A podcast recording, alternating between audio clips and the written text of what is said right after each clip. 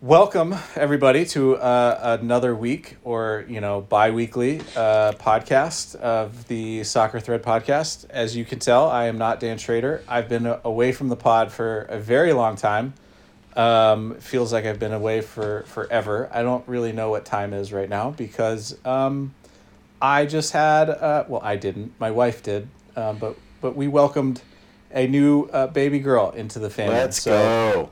There you uh, go. Your boy, your boy is uh, uh, short on sleep, but um, long on soccer content. I have been watching a lot of soccer. Long on a lot of takes. soccer. Still got Yes, those hot I got- I got lots of takes. There's just going to be, uh, you know, without a lot of um, energy. So um, they're going to be the hot takes, but uh, very, very cold or maybe mild on energy. But Here. uh, here we are. Uh, we don't have our full four man podcast crew. Uh, we have a little special guest, but I will. Uh, I'll um, you know introduce Mike first. Mike from uh, St. Paul or Minneapolis. Whoa, whoa, whoa, dog! Don't get ahead of don't know. yourself here. Don't get ahead of know. yourself and reveal the the special guest before it's time. uh, yeah, just a, a busy little weekend over here, trying to trying to get in, you know, the last bits of summer here in you know Minnesota. It's already late August, which means basically summer is over. Uh, so yeah, I was just out and about all weekend, doing things. Had a nice little block party. Uh, great neighbors, very friendly. Uh, nobody ate the delicious tortilla chips we brought though, which means we just have a ton of tortilla chips. And I'm gonna say something very controversial, which is that I fucking love tortilla chips. They're delicious, and I just How is that- half a bag before dinner tonight. Mike, I was just I was just eating tortilla chips and salsa. Um, it that is a staple in our house. I love me Wow. some tortilla. You and, you and me, baby, we're on the same wavelength. Yeah. How, how is no one eating tortilla chips? What is going on? I I think somebody else bought tor- brought tortilla chips, so we just we, we got relegated to the non-open bag. But that's Du- that's dueling. great for us. Dueling tortilla chips. Um, all right. Well, across is it the Mississippi? Yeah, Yeah. across Yes, sir. the Mississippi River is uh, St. Paul. I lived there for four years. I don't even know. Uh, in St. Paul, we got uh, you know big big friend of the pod, uh, Bergeron. Hey, fellas, it's uh, always good to join. Glad to, to step in, uh, give a little extra um, baby holding soccer watching perspective because uh, um, I, I drew the early uh, shift with the 11 month old uh, this Saturday. So I was, you know, banging through some uh, Premier League content, a little bit of La Liga because that was what was on in the gap in the TV schedule. And then, uh, um, you know, picked up a little MLS in the afternoon. So it was a, it was a full soccer weekend. Uh, Yeah. enjo- enjoyed the hell out of it. Uh, you're gonna, is- you're gonna have to update us on just the happenings. I, I, I, I'm happy to fill bo- like fill you guys in. Berge is probably gonna be able to fill the holes that I miss. Um, it's been HGTV or soccer on at, at our house. No Uh, Bravo. Uh, yeah, with sprinkle in a, a little Bravo. It's been a lot Bravo of late HGTV. Nights? Uh, This- Modern Family has also been um, a big hit recently. So Wow. This is a, uh, pretty, I'm pretty sure we watched like three hours of Modern Family today. So Well, this this was a, a, a you know uh, opportune weekend because uh, a couple weeks back, um, when uh, Palmer's uh, daughter was first born, he you texted me and you said something about like, yeah, I'll be up watching lots of Spurs, and I'll be like, dude, you'll be up watching a lot of other stuff too. You'll never watch so much Burnley as you will with a baby. And then this Yeah. week, the you know uh, six a.m. my time match was was Burnley. Um, and Yep. so I was like, that's perfect. I was like, this is the exact example of what I was talking about. Uh, you'll watch more, you know, Newcastle United than you ever uh, thought you would because that was what's on at 6.30 my time, 4.30 your time, whenever you're up with a little one. So yeah. To be fair, that Burnley game did put me back to sleep. So, um, but before we get into those, I told you the hot takes are coming. there you go. Uh, before we get into those those very very hot takes, uh, Mike, you you got a little warm up for us. I got a little warm up. So um, I know both of you guys are big big Spurs fans, so I was like, we gotta we gotta bring the, the Oh, no. Spursiness to the Don't warm up. do this. I'm, No, I'm feeling no, some pressure here. This is this is my first like I'm, I'm gonna standalone myself. opportunity on a warm up, so I, I'm a little. Don't screw it up, Bursch. You only get one chance to make a first impression, and this is it. So no pressure. Thankfully, I'm just against Palmer, so if I've ever had a chance of coming in and stealing Yeah. a win, it's today. Exactly, exactly. Well, so so I was you know I was on the the Spurs uh, Wikipedia page looking for some records. Originally, I was going to do like most goals for Spurs, but Oh, God. I was looking through the list and I was so like, bad. I, I don't know if I don't know if Palmer knows who you know Martin Chivers Chivers is. I don't know Nope. if Burge is is down with George Hunt. Uh, so I was just like, let's let's move on. Let's find something that can hopefully we can go a little bit deeper into the record books. And um, you know, I was looking Just for name name players that have played for Spurs because I might kind be of good at that. Kind of. I mean, basically. Listen, I, I, I, only was, chose them because I like their shirt. like the boring ass white shirt. Good for you. uh, so basically, you know, I'm looking for a list of like high profile recent Spurs players, and sorry, Palmer, but the thing that kind of fits the bill is uh, the the most expensive transfers paid and received of all time for Spurs.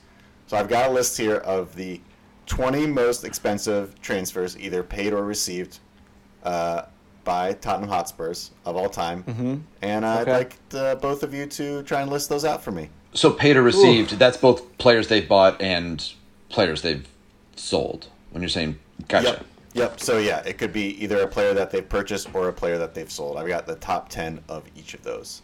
Got Okay. it. So, um, Berge, you're first.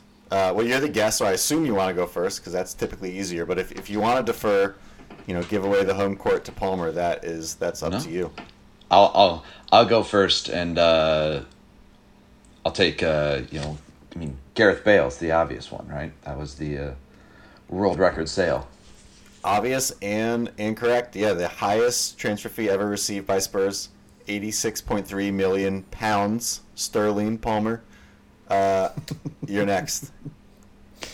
Um, all right, I feel like I have to keep it because soccer has gotten so rich in the uh, near uh, whatever present. Uh, I'm gonna try to keep it to kind of newer signings. So uh, I'm gonna guess, you know, within the top ten, um, Christian Eriksen uh, was sold probably at a, at a at an expensive rate. Yeah, he's in there. He's uh number eight. Uh, eighteen, only eighteen million pounds. A relative, a relative bargain. Wow. All right, Bursch. Um, well, uh, Tanguy Ndombele was, I think, is the club's record uh, purchase. Yep, yep. Fifty-three point eight million pounds. So you know, about two thirds of a Bale, if you want to measure a player that way. Um, I think let's see, purchased with the Bale money. Uh, give me this is probably wrong, but you know, fuck it. Uh, Roberto Soldado. Yes, Palmer. Come on, let's go. Number six, 26 million. Wow, what a waste. Well, in that same uh, transfer window with that same money, they had they bought uh, Erik Lamela for I think thirty, right around thirty. Is this guy cheating right now? Or is he just Oh an God. encyclopedia Well, I mean, that- that was the ma- that- knowledge? I mean, like- exactly, exactly correct. I mean that that was the cross he had to bear was the fact that he was the club record signing with the Bale money, and then he came in and you know took. I mean, I loved him as a kind of like a cult hero guy over the course of his career, but he never lived up to like the dollar amounts he was you know bought for. Yeah, yeah. I think and when he left, uh, he was the last guy of like the Bale class of signings uh, at Spurs. So end of an era.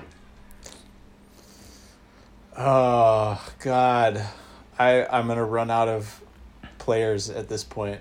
Um, I don't know. I feel like Lo Celso seems like he was an expensive transfer, Ooh. relatively new. Ah, sorry, Ryan, not on the list. It's because his Yeah, deal started as a loan with an option, and so the money was split over two contracts. Mm, that's fair. Oof. Berge, I think you, You know, I don't- but if you want to just keep on rolling and just really put Berge pressure, definitely we wins won't stop you. Well, I was just gonna say Davinson Sanchez was a was a healthy Oh. uh, fee too recently. He's he's the second most uh, expensive Spur of all time. Uh, incoming Listen, you know, you know, I don't pay attention to this silliness. I You know this that- is this is not fair. There's there's so Give- many like, I mean, you know all these guys. Uh, Who else is on this list? I was gonna say I can't remember the guy's name. Dutch guy. Uh, played with Bale. It was like I want to say van der Vaart, but I don't think that's right. Um, oh, well, he's not who on am the I list. thinking of? Yeah, Ra- Rafael van der Vaart wasn't it? Is that okay? Yeah, yeah, that would have been a good guess, but um, Well, not the, Berb- the Berbatov's sale was probably one of the more expensive ones. Yep. Um, Modric's sale would have been one of the Oh, uh, Modric, expensive yeah. ones. Yep. Yeah. Um, God, I forgot he played. Go for on, Burst. Don't let me stop you. was Just so keep long. rolling, baby. I'm loving this. Do it. well, I'm trying to think how many of the other of the Magnificent Seven would have been that high. So you said Eriksen was in like the, or Soldado was in the twenty somethings. Is he Yeah. near the bottom of the ten? He's he. was- It was just those two who were who Yeah, were in the that's top. the that's top what I figured. list. I thought the others were all in the the teens. So, um, so I- I'll, I'll just kind of I'll, I'll go through some here. Uh, Palmer, I have to say you've you've shamed us ever so slightly. Uh, you, we're gonna need more energy on your hot takes now. You can't just be a, Okay. a low energy after this performance. I can do that. Um, so guys who are still on the team, uh, who were who were missed, uh, which is everybody left. Uh, Sissoko, thirty million. Bergwijn, twenty seven. uh, Sessegnon, twenty five million. Reguilon, Lucas Moura, Serge Wow. Aurier. So that that rounds out the top ten on the purchasing side, and then on the selling So- side. Oh yeah. So to be fair, I was go I that was my strategy here, and I just picked the wrong player with Lo Celso, with the transfer with an option bullshit, because I don't follow that silly bullshit. Yeah. He's Well, on the team, so and, and that was because he had a sell on that would have cost too much money, so they did it as a loan to screw the original club out of their sell on money. see, I don't even understand what you just said. Palmer, this is why you need to follow. It's the TAM. It's the. TAM and the GAM, Palmer. It was the TAM and the GAM. Uh, one Palmer that I feel like you, you should have got, Kyle Walker, sold for fifty three million, the, Uh, the second yeah. biggest sale of all time. Uh, and then it's kind of a bunch of some some oldies but goodies. Uh, Trippier, I mean that wasn't that long ago, but Robbie Mm-hmm. Keane sold in two thousand eight. Ooh, Uh, Michael Carrick sold in 20, uh, 2006. Uh, Kevin Wimmer, apparently he was sold for 18 million pounds in 2017. And then uh, Wow. Bentaleb, also tw 2017 for 17 million. really? Yeah, To who? to Schalke in Germany. And they are now relegated, so he's Oh brought the God. Spursiness with him all the way, all the way Hey. across the channel. What do they say? You, you can you can take the spur out. Of, I don't know. Moving on. You can take the player out of Spurs. There it is. There it is. I'm sorry. I don't know. Listen, I I'm just blessed to be here right now to be honest with you. So, I'm happy to lose that game. Couldn't agree more. We're blessed to have you. We're blessed to have both of you. And I'm just happy that that round went into multiple rounds uh, that category. I was very worried that, you know, you guys would both pick some kind of like great Spurs player from the early 2000s or something who you fell in love with and then we'd be just looking at a real tough real tough round of categories. I mean, Colin's not here to complain about how money has ruined football, but money has ruined football. uh, that that was a great great warm up. Thank you, Mike. Um, let's do emails. Let's throw it back to Mike. Yes, I'm going to keep on going. All right, first email is from Pedro. Uh, subject line is my new favorite Mexico player. Uh, very short email from Pedro. He says David Ochoa shared this player tribune on his Instagram, and I've honestly have never related as much with an athlete ever before. Very adamant cosign to the title because of that great read. Uh, so this this email is now a couple weeks ago. Uh, but um, if you haven't heard, David Ochoa, former uh, U.S. youth team goalkeeper, uh, you know, kind of recently, infamously, had a, uh, a mistake in the uh, Olympic qualifying uh, that at least partly cost the U.S. a chance to go to the Olympics. Uh, he wrote this very long article about you know his decision to switch from the U.S. to play for El Tri. Uh, did you guys both have a chance to read this? And and if you did, um, kind of what are your initial thoughts? Spurs, have you had a chance to look at it? Cool. I have well, not. I have not. I'll, I'll kind of summarize. Um, so I have, I have to say also, like I've read a lot of these Players Tribune articles, and usually they're just kind of garbage, and you're like, this is just stupid and kind of just a puff piece about this person. And uh, yeah, I, I thought this was actually really really good and worth everyone's time. It is like a it's a long read, you know, it's probably like a fifteen or twenty minute article. Um, but so hmm, that means I'm gonna fall asleep, but keep going. You, well, you can read it over multiple multiple sessions. Palmer. Yes, it's that's what's gonna have to happen. Um, so Ochoa, you know, he's I think he's only 20 now, uh, and he's he's played for uh, he plays for Real Salt Lake in MLS. Um, and he's played at a bunch of different levels with the U.S. youth um, and Mexican American guys from Oxnard, California, which is kind of near L.A. This is a, a city that's predominantly Mexican American. And just kind of talks about growing up, being a huge fan of the Mexican national team. He went to, to Chivas for a year or two to train and then ended up coming back basically because he didn't he didn't feel like he fed in. He was he was always being teased as kind of like the American at Chivas, um, despite his heritage. Talks about his his time playing with the U.S. youth team, uh, and basically again kind of not feeling like he fit in. Um, you know, being being one of the few guys on the U.S. youth teams who were Mexican American. Um, and U.S. soccer has been criticized, I think, a lot for this in the past of like not necessarily being welcoming, particularly for Mexican American players. Um, and he, he kind of had like this one one coach, um, actually an Irish guy uh, who was a goalkeeper coach who he really clicked with, um, and you know this this guy like really hyped him up, really made him believe in himself, um, and kind of made him feel comfortable for the first time in a national team camp. Um, and you know, long story short, um, that that coach uh, he killed himself earlier this year, just really really tragically, um, and that kind of you know I think shook Ochoa, um, and and also just you know I think was kind of one of those things where, for me reading this, you know I no no idea of his kind of relationship with his coach and and just kind of shows that like you know these players who are making these very public decisions there's oftentimes a lot happening in their lives that we just have no idea about.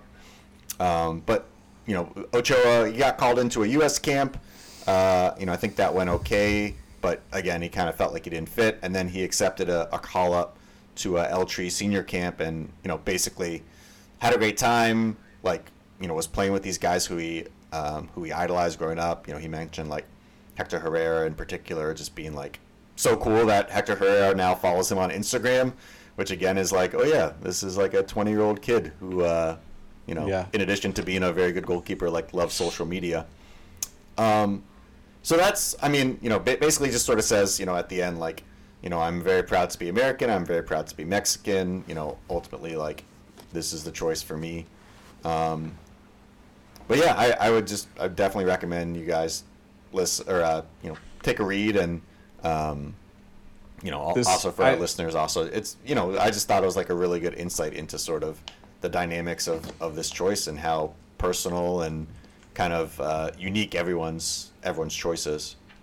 I have been kind of skimming it as you were talking and just kind of pulling out some things um, from what you said and it sounds like one a pretty incredible journey um, two I think probably uh, an experience that is not um, one that is uh, um,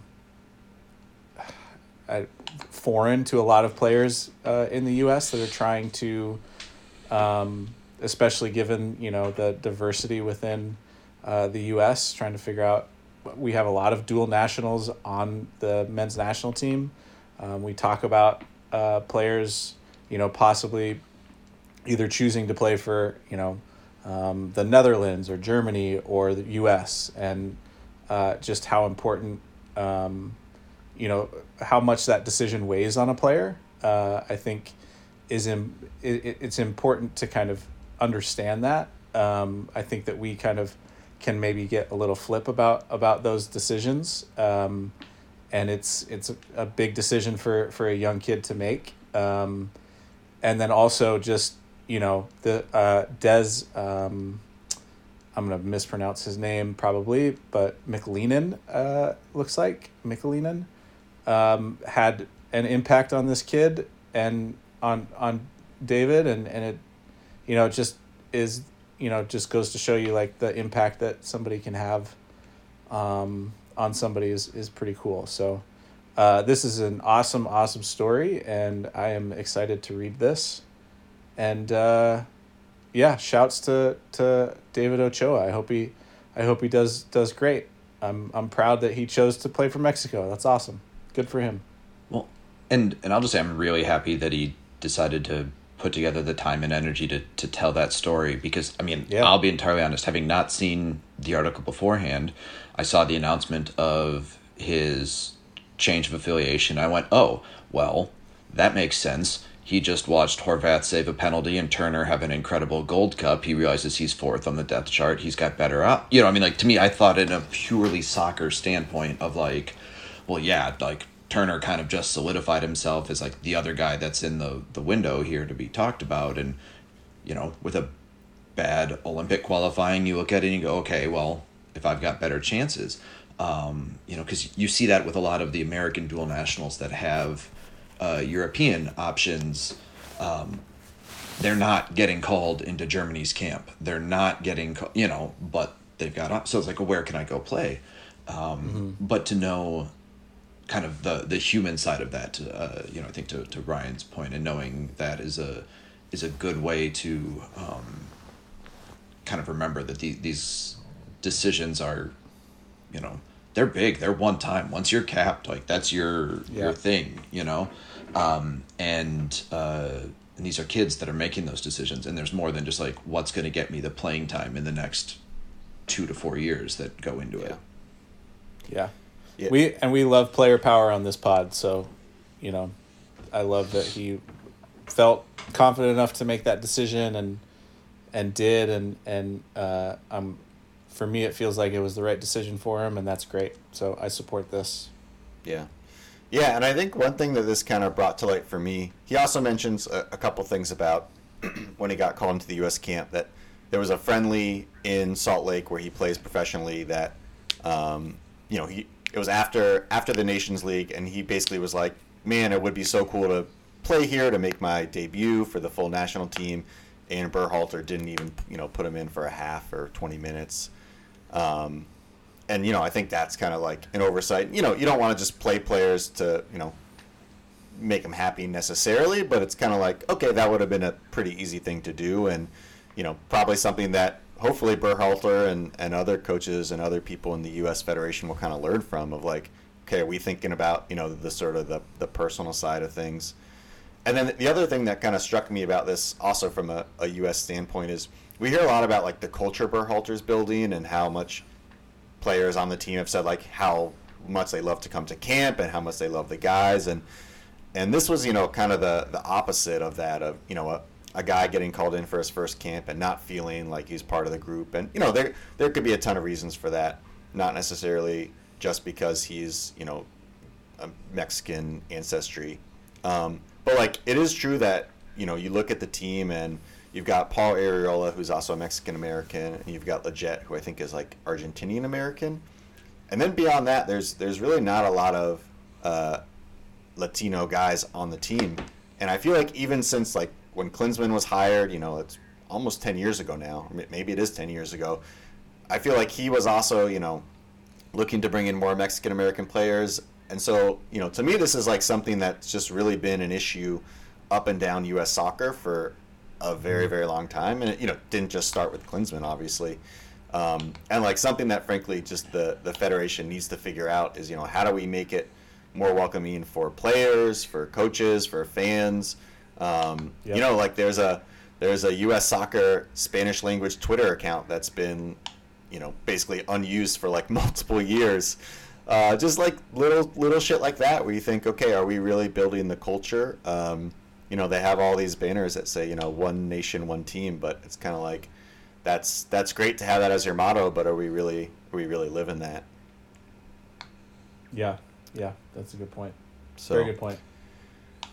Yeah, thank you for emailing this into us, Pedro. Um, obviously, you know Pedro himself, uh, proud Mexican American, uh, and also a fan of El Tri. So uh, definitely appreciated you putting this on our radar. And um, yeah, again, really highly recommend this article to folks. Uh, just felt like it really got a window into Ochoa's journey, and yeah, I feel like it's it's pretty rare that I read these kind of pieces and enjoy them. So check it out if you have have a few minutes while you know your kids taking a nap or uh, you know in between halves or something.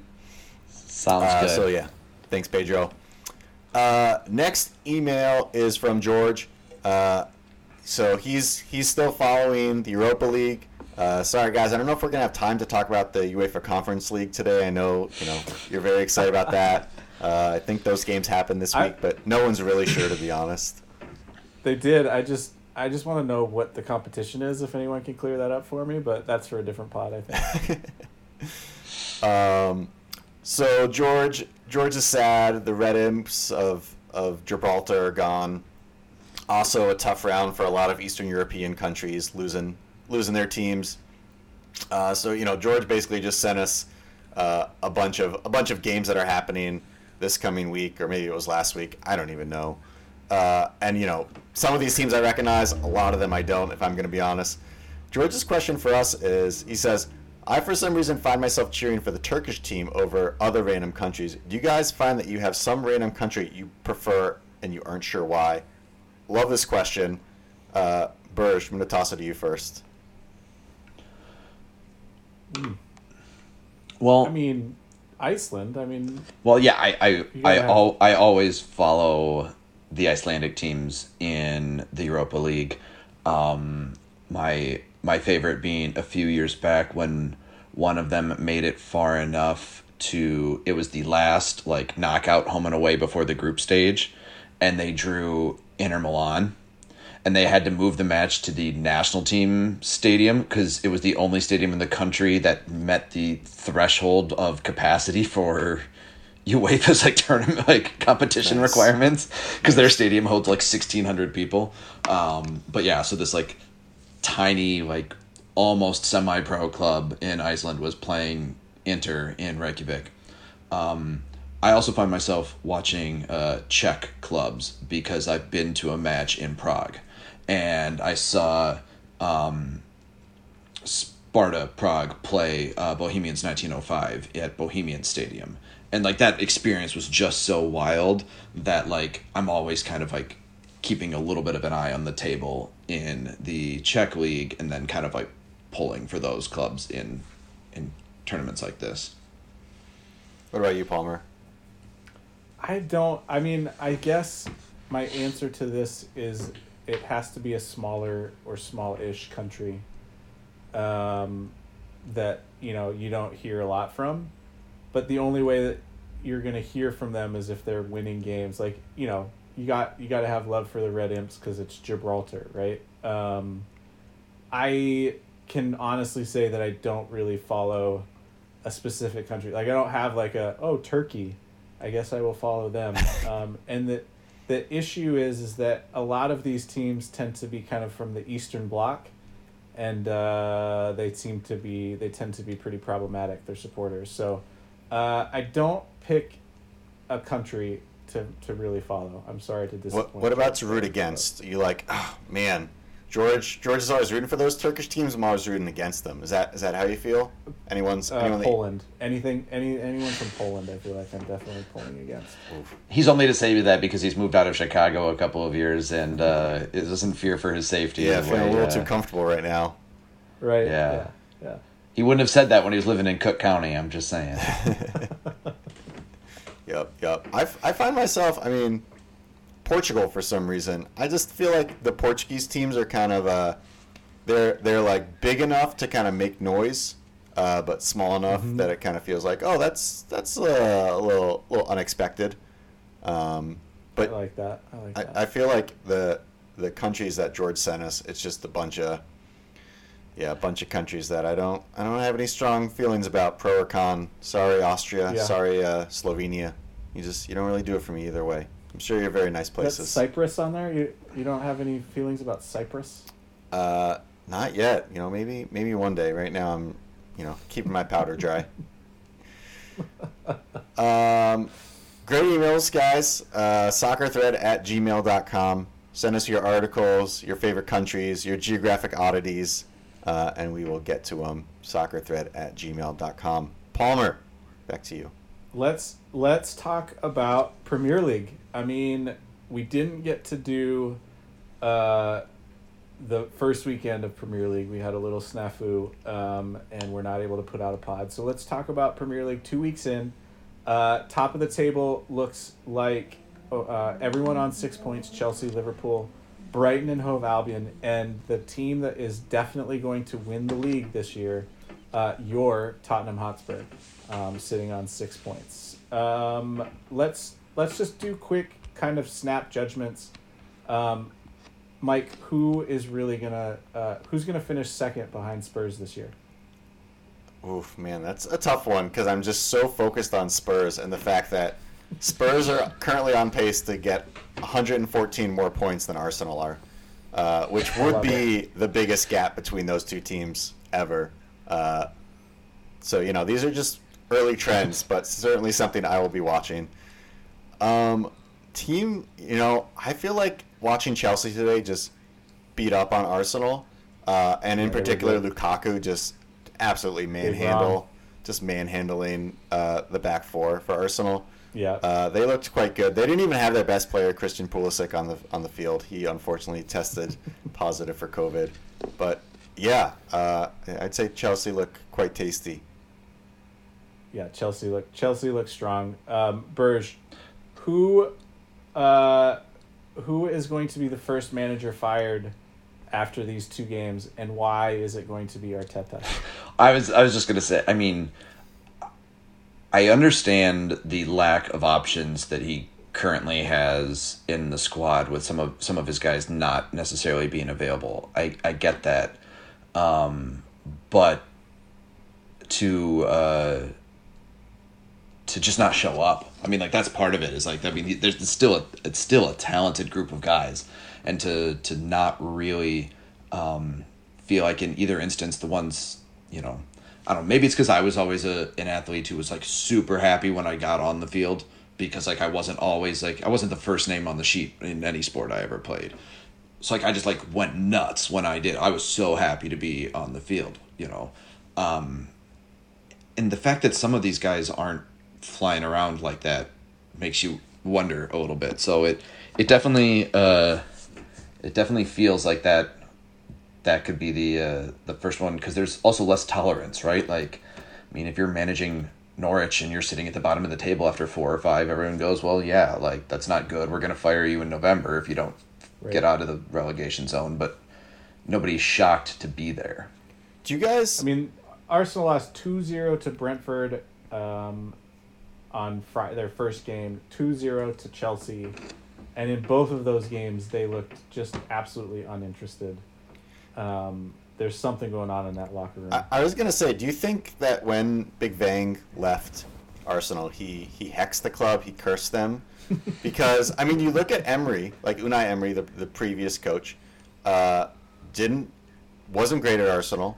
You know, kind of kind of bumped around for like uh, a season and a half. Now, you know, is at Villarreal led them to a Europa League what, title last year, I think. Yeah, they won the Europa League title.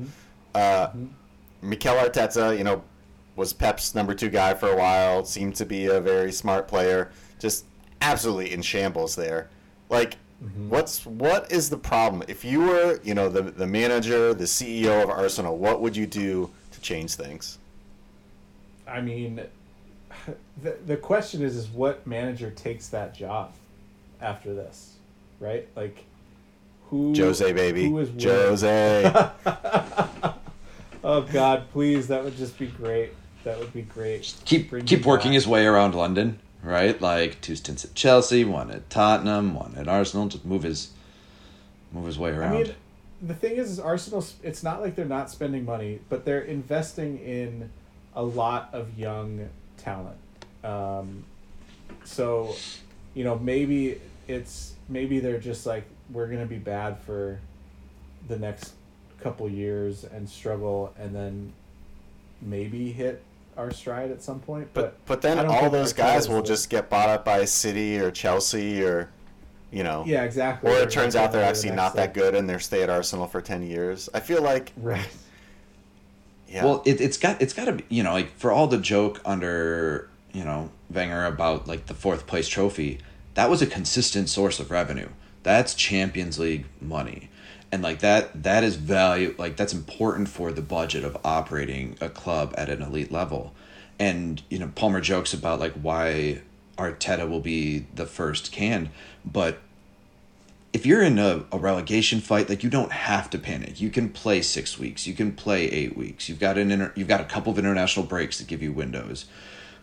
Because your goal is to stay up or to stay into the mid table at some point, Arsenal's got to love it. find a way into European competition. I mean, like like like because they're not like a just stay up club or like a top half club. This isn't, you know, You Everton you or might say that- Newcastle.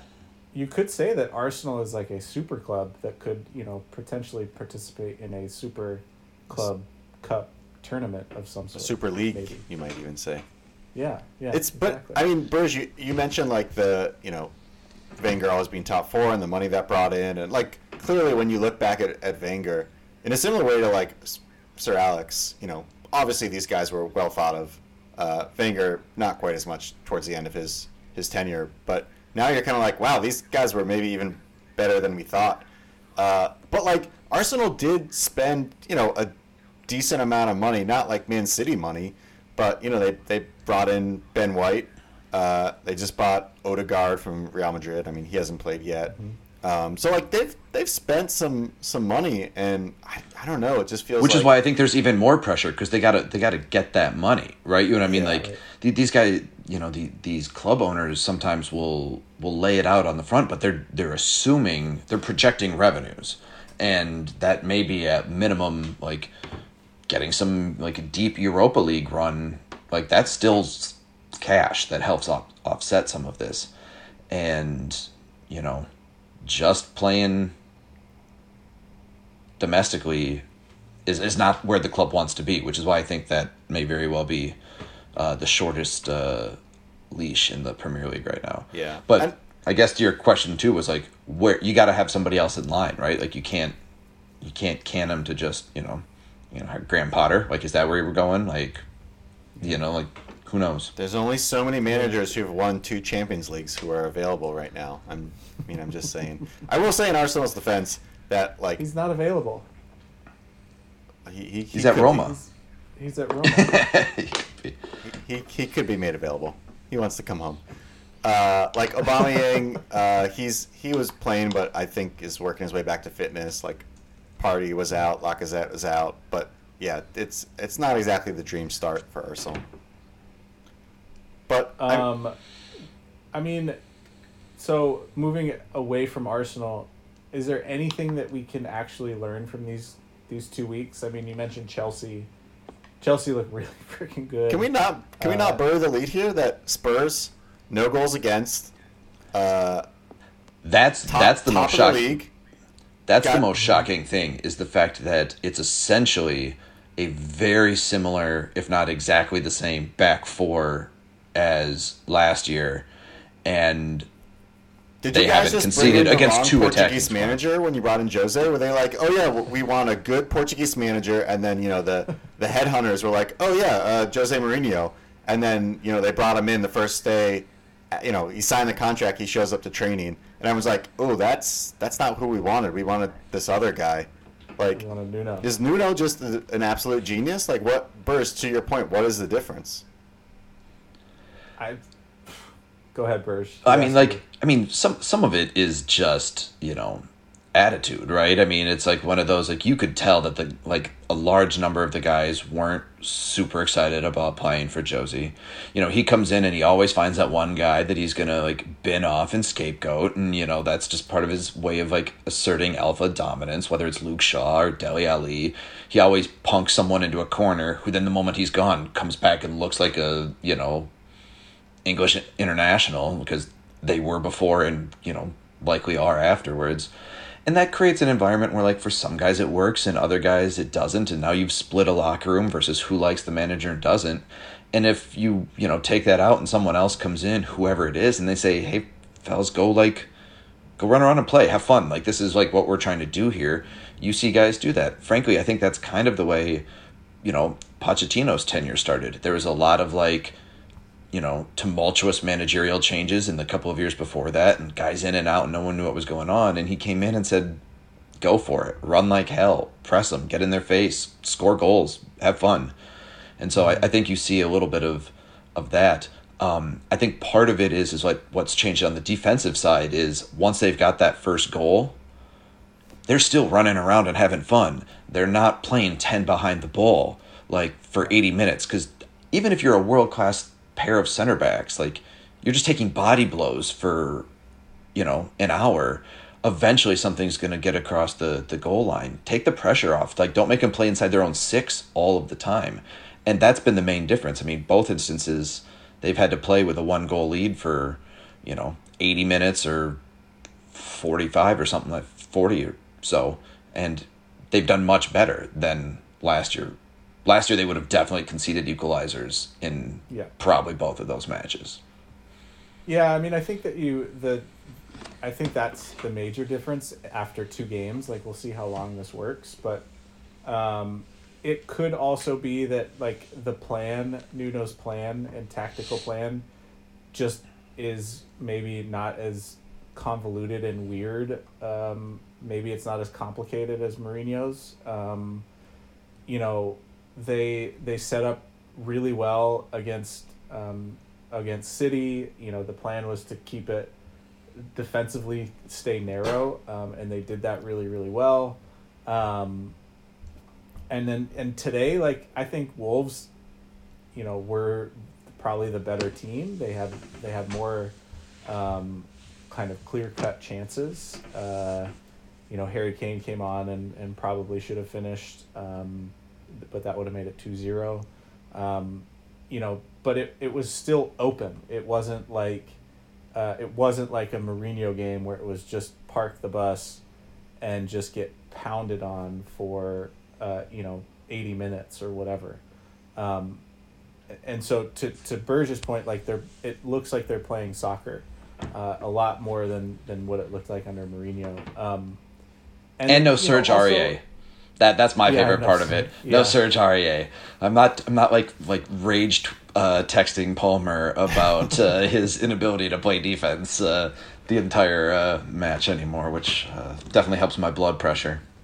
and but you also get like the there's a different the mental as or the mental part of that is that Nuno is not um he's not Mourinho. He's he is the anti Mourinho. He's not like in the media all the time. Uh, his press conferences are unremarkable um, at best. Uh, you know, whereas Mourinho was just like it was the Mourinho show. Um, and So what you're saying is Nuno have- is terrible for the pod. Yes. Well, yeah, I I love Nuno. In Nuno we trust, you know. Um, but it's not as if there has been there there hasn't been like uh, a circus outside of the pitch uh, for Spurs in the build-ups this year, right? Like we had the Harry Kane drama, uh, Charlie Kane, his brother and agent, like had like an open letter in the Guardian this week about like how Harry Kane had a gentleman's agreement with the club and they wouldn't let him go and all this stupid shit. So it's been like a circus behind the scenes, uh, and yet he's been able to kind of organize the club and get them ready to play um, against you know a Man City team that everyone says is going to win the league, um, and I, you know I thought that they were great, and then a, a Wolves team that is uh, very talented, yes, but uh, you know we did not play well today, and we came out with a 1-0 win. So um, you know something is going for all the things that are going wrong in Arsenal's locker room. There's something that is going right in Tottenham's locker room right now, and that is why uh, Colin was on uh, a trip to Mars last year. Um, I'm currently on a trip to Jupiter because I know once I get to Jupiter, uh, the crushing gravity of the fact that we are Spurs um, will just crush me, and we'll probably finish in seventh. But we're gonna win the league right now. Would you be happy with a Europa League spot this year? A little Uh, little bounce back. co- we got the conference. We're, we're gonna stay in that Euro- Europa Conference League. That's that's our level. So Okay. Thrilling stuff. I would. I, So- I Listen, you, you might not stay in that. You guys lost uh, this week, right? Uh, yes, we yes we did. Yes, That's we did. tough. Did. you lose to a team from Turkey? No, we lost to a team from Portugal. Oh, lovely. Little little did I know I was just taking shots at you guys when I was talking about Portugal. Not not only did we lose to a team from Portugal on the field, we also lost to uh, to the Portuguese um, uh, Twitter or whatever social media um, person that runs the social media. What do you call that person? Person that runs their social Yeah, media. yeah, yeah. Uh, absolutely lost to them. They they were just brutal to, to Spurs on Twitter. So uh, we got some work in that department. Shameful. But no, no, uh, Mike. Um, I think Tottenham, if they are hoping to recruit the players they want to recruit and retain the players they think they should be able to retain, they need a Champions League spot. They need to finish top four, um, and that's going to be tough because right now Chelsea and Liverpool look like really, really good, and that means you're you're battling with City and Man United. You know, but um, I mean. And I mean, Brighton. they already showed So, they're better than but- City, so that should be I no mean- problem. guys guys listen i all i know is that the number one is in the top four so i don't even know why we're talking about this so this is all hypothetical uh let's talk about um you know uh, colin's not here but mike what do you have to say about everton I mean, four points draw against leeds 2-2 this morning or uh, saturday morning and uh, they beat who did they beat Saints, I think. uh, yes, uh, and had to come back and won that 2 1. Um, Rafa Benitez at the helm. Where's Everton going to finish this year? I mean, Colin will say relegated.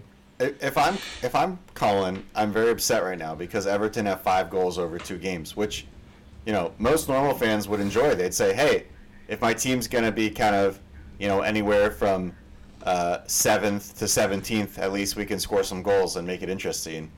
Uh, so you know, I would say that's that's exciting for Everton. Uh, do I do I look at Everton and say like, "Oh, this is a team that's you know clearly going to challenge for a Europa League spot, which is you know kind of I think their their highest achievable level. You know, no, they're I think like a lot of these other kind of mid-sized clubs in the Premier League, I think they could very easily finish anywhere kind of in the middle of the table behind, you know. It seems like United, Spurs, Chelsea, Liverpool, City, those are pretty clearly the five best teams. And then after that, there's just a, a huge drop off. Um, you know, maybe Leicester is like kind of. I was I was just middle I was just gonna say yeah. Um, Leicester's on three points. It's super early, but they've been consistently really competitive. So Yeah, that'll yeah. be interesting too. No, they, they definitely have something to them. Uh, but yeah, I mean, Colin probably probably not going to Mars this year, but also probably not going to the championship next year. So I think he's got to be happy with that. How um, how good is United?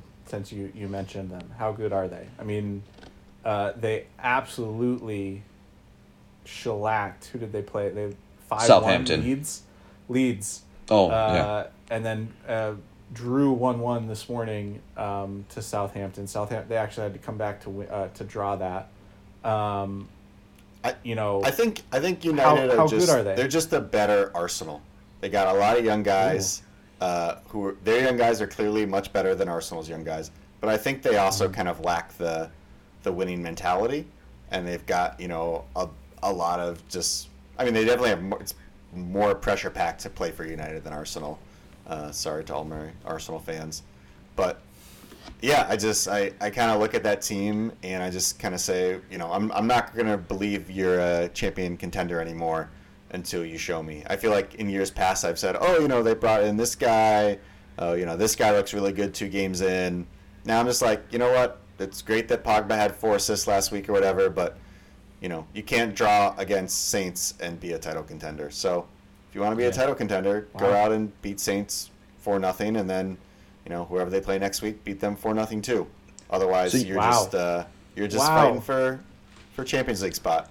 Well, Wow. you, you guys, you guys often will you talk about the expression about a you know a football manager, you know, ten percent better, thirty percent worse, whatever it is, Right. and I'm just looking at the midfielders that this Manchester United team have, and they've got like seven dudes that would walk mm-hmm. in on just about anybody else's team sheet. I mean, some of the wingers and midfielders that tack it forward, like they've just got such such a, a deep squad Yeah. that the fact that they can't seem to find a consistent like collection and like formate like I, I'm I'm wondering whether Ole's in over his head. I mean, like he's got some of the best players in the world. They keep bringing him in, and he can't. He's got he's got all the puzzle pieces. He it feels like he's got all the puzzle pieces. How can he not get a clearer picture or a more consistent picture? Some days he gets it right, and they go out and they thrash some folks, and then some days, you know, it seems like I I that- feel like they don't have anything. I feel like so. I, I realized one of my coworkers is a United fan uh, towards the end of last season, and uh, so then after that started happening, I would just call him, you know, after every game and just kind of check in on him. Uh, and he, he and I, I'll say both both really feel like Ole is should should not be there. Uh, maybe I'm projecting a little on him, uh, but I just feel like Ole is is a very serviceable manager. But again, do I think he's like Klopp or Pep level? Definitely, definitely not. And then, I mean, to, to your point, Birch, like, yeah, they've got a ton of great players. You can only put 11 guys on the field at once. And again, I just feel like with these guys, have we really seen them come through against top teams in difficult moments? Like, for me, I, I would say no, or if you want to be generous, not yet.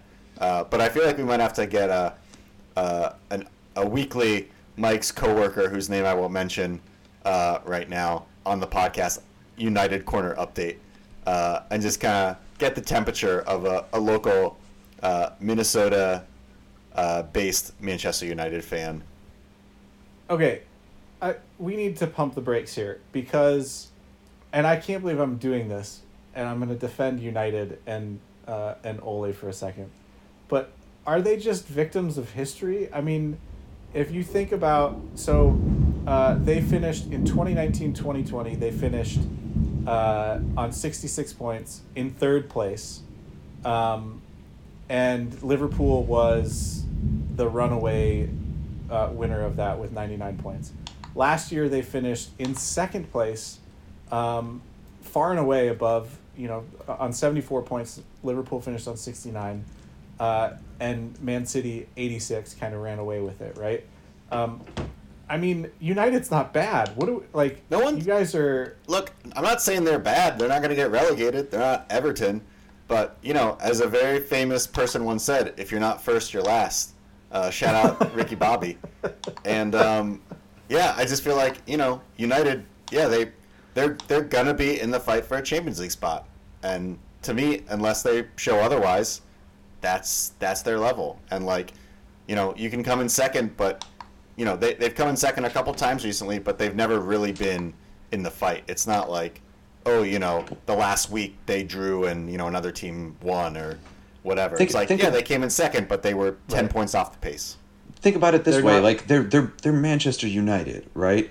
Like it's been almost 10 years since they last won the league. Can you imagine Barcelona or Real Madrid sitting second or third for a decade people would Yeah. lose their damn mind it would they would Yeah. be just completely nuts Yeah. right well we, we For- might we for a might be about to see that in the next decade uh, but we'll save that kind of financial talk for when when Colin's on the podcast Okay, so that's fair. I, I mean, I guess that's this fair. isn't the Milwaukee I Bucks think- we're talking about here okay I think I think that we're being a little hard on on Ole. I think uh, you know, Mourinho had this same team and he didn't win the league uh, with United. he did win a Uh, treble He did finish second. he did win a treble yes, he did. the world's Yes, he did. lamest treble uh, you know, and I, I, they have they have they've got a lot of great talent. I think I really like the Sancho sh- signing. Um, you know, we'll see. This I think this team is going to be a, a difficult team um, to play, but to your guys' point, I agree. Um, they have to win the games, the big games. So they got to win those games against in the top six, um, and they can't be dropping points against teams like Southampton. So And- um, that's fair. I, I don't know if it's an Ole thing. I who knows. Um, but, But, but I would also say, like, you know, yes, they're, they're going to be a tough team to play, but to me, like, today is, is really the reason why United isn't isn't a contender, I think, because they don't Yeah. bring it every week. And yeah, if you're playing United and you're a City or a Chelsea or a Liverpool, that's going to be a tough game and you might drop points, you might lose. But do I think United can perform consistently every week the way Premier League champions have, you know, in the past five years? Like, you know, look, Premier League champions, it's like the the number of points that have been accrued the last few years by the champions is really really high, like from a historical standpoint. So that means if you Yeah. want to be a champion, you you got to be really fucking good.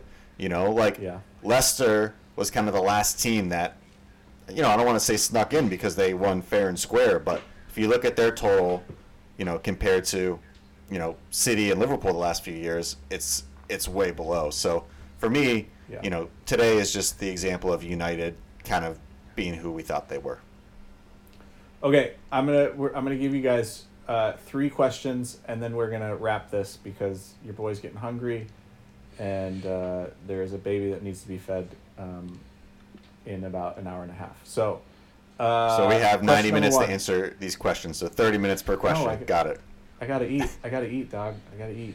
Uh, question number one: Give me your top four um, for the year, and uh, give it give it to me. They do not have to be in order, but give me your winner at the top. Okay. Berge. Oof. Okay. Um.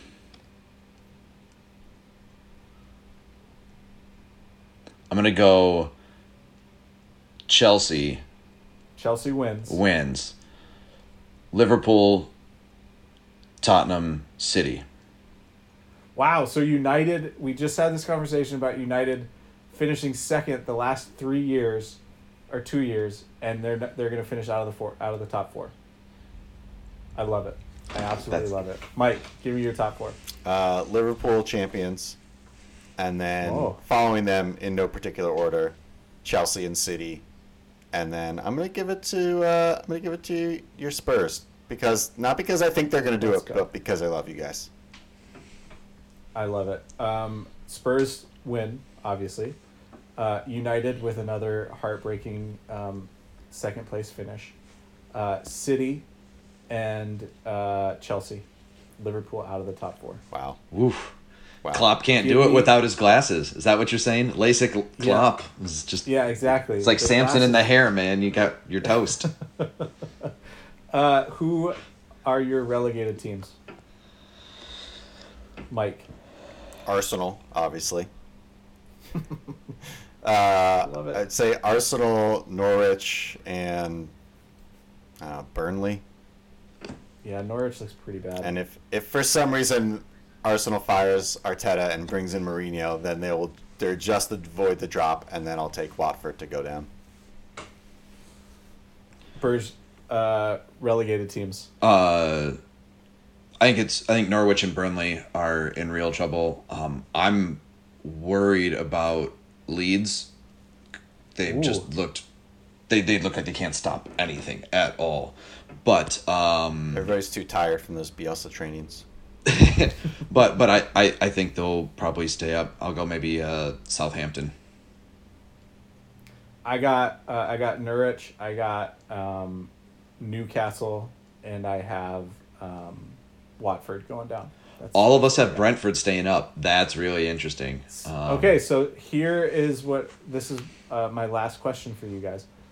Give me Mike, give me your team to watch that will be fun to just kind of pay attention to. They might, you know, they might get a point here or maybe beat City at, at home or some, something uh, some sort of fun team to watch to keep your eye on that. I mean, that, am you I know, allowed to say Spurs? Because Spurs is, is my legit like fun team. As long as they can keep Kane. I mean, anytime you can keep Kane and Son on the same team healthy, Yep. Uh, I just I love watching those guys. They're fantastic. So if I can say Spurs, allowed- I'm saying Spurs. Absolutely, you were allowed. Join, jump on this bandwagon, baby. I mean, it's going slow I mean, they're they're we a got room. UEFA Conference League team, and they're in first place right now. Like, what a story! Very good it. point. Berge, who's who's the team to watch? I'm. I mean, I mentioned like I'm really intrigued by by uh, by Brentford. I mean, just like it, Yeah. it feels, um, feels a little bit like Huddersfield. Like they came up and you're like, where, how, what, you know, and they made a couple Yeah. of years out of it. Um, but that first year they were kind of a a darling. Like you know, you're like hell yeah, like you know, seventy four years since they've been up in the top flight, like small club. Like let's let's go. And I mean, they they played. I didn't see them this week, but I mean, I saw a decent chunk of the Arsenal match, and like they look to be playing quality, attractive football, which will make watching them eke out points here or there kind of a, a fun thing. Hopefully, over the next seven months.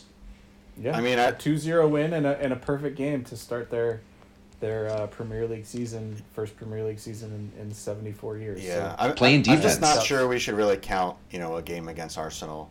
It's just kind of, you know, like literally kind of playing some some amateurs. So uh, okay, my team uh, is, and uh, this might be pandering, but uh, West Ham. I they I think they have a lot of good talent on that team. Um, scored four goals against uh, against Newcastle in in kind of just a wild wild game. Um, so I think West Ham could be fun team to watch. So um, keep your eye on West Ham, uh, Brentford, and obviously um, the the league winner um, Spurs. So. Um, all right, that's that's all I got. Uh, I've just been called to the dinner table, and uh, I you guys can stay on in pod, but I'm gonna stop. wait, you gotta so. you gotta tell us what's for dinner. uh, enchiladas. Love it. I like how you kind of pronounce that with an A. Enchiladas. Yeah. I, There you, go. know, It's the Montana accent uh, coming through. exactly. uh, that's all I got. Thanks, Great guys. stuff. Thanks for joining, Berge. Thanks, Cl- Thanks, fellas. Cliff. Thanks, Berge. Thanks, Cliff. Bye.